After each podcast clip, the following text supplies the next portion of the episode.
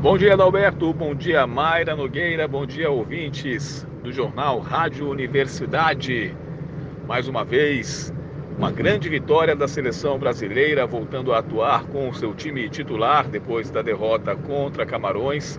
Um primeiro tempo muito eficiente, de altíssimo nível, sem erros, aproveitamento de 100% nas finalizações, não deixando a menor chance para a Coreia do Sul gostar do jogo e um placar que o Brasil há muito tempo não conseguia, em um primeiro tempo de uma Copa do Mundo, abrir 4 a 0 contra o seu adversário. Só para vocês terem uma ideia, nos últimos 12 jogos de Copa do Mundo, portanto, esses jogos da Copa de 2022, mais os sete, os, os cinco jogos da Copa de 2018 que o Brasil jogou e mais os sete da Copa de 2014, o Brasil havia feito nesses últimos 12 jogos apenas quatro gols em primeiros tempos. O, o, Brasil sempre foi muito mais eficiente em Copa do Mundo nos segundos tempos. Primeiro tempo sempre são partidas enroscadas, amarradas, que o Brasil não consegue transformar em gols as chances que cria. E nesses últimos 12 jogos, o Brasil tinha feito apenas quatro gols em primeiros tempos, né? Dois gols em duas partidas na Copa de 14 e dois gols em duas partidas na Copa de 18, no primeiro tempo.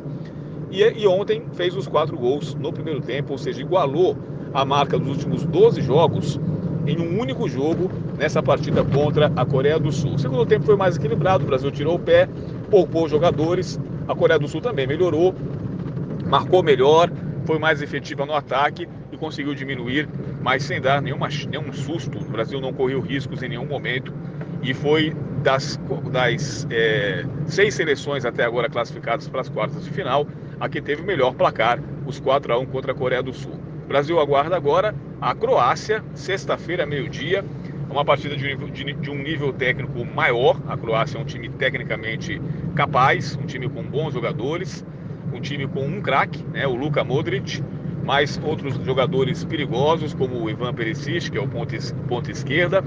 O Brasil precisa jogar em alto nível para é, se sobrepor à Croácia, para evitar sustos, evitar que o jogo vá para prorrogação, evitar disputa de pênaltis. Não é um adversário fácil, mas o Brasil tem mais time.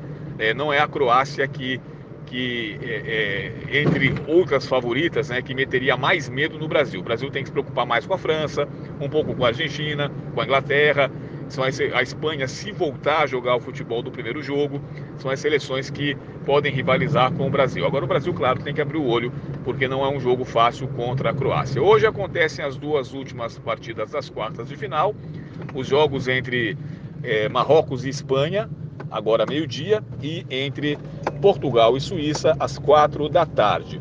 É, as, as oitavas de final haviam se desenhado com representantes de todos os continentes, havia é, seleções da América do Norte, da África, da Ásia, da Oceania, da Europa e da América do Sul, mas é, a fase de zebras da Copa do Mundo parece já ter acabado.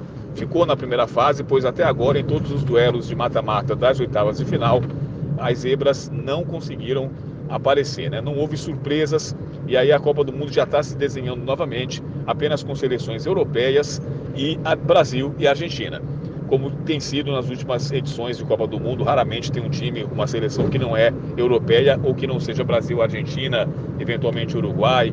É muito difícil haver surpresas fora desse nível nas quartas de final. Claro, a surpresa que ainda resta é que a seleção de Marrocos teria que ganhar da Espanha, que, repito, se tiver inspirada, se tiver com seu toque de bola afiado, é, a Espanha é um time que é muito difícil de ser batido porque o outro time não consegue nem pegar a bola. Mas a Espanha só fez um jogo assim na Copa do Mundo, que foi o jogo contra Costa Rica. Depois não conseguiu se impor contra a Espanha e jogou com o time reserva contra é, a, sua, a sua última partida, contra o Japão, né? Acabou perdendo.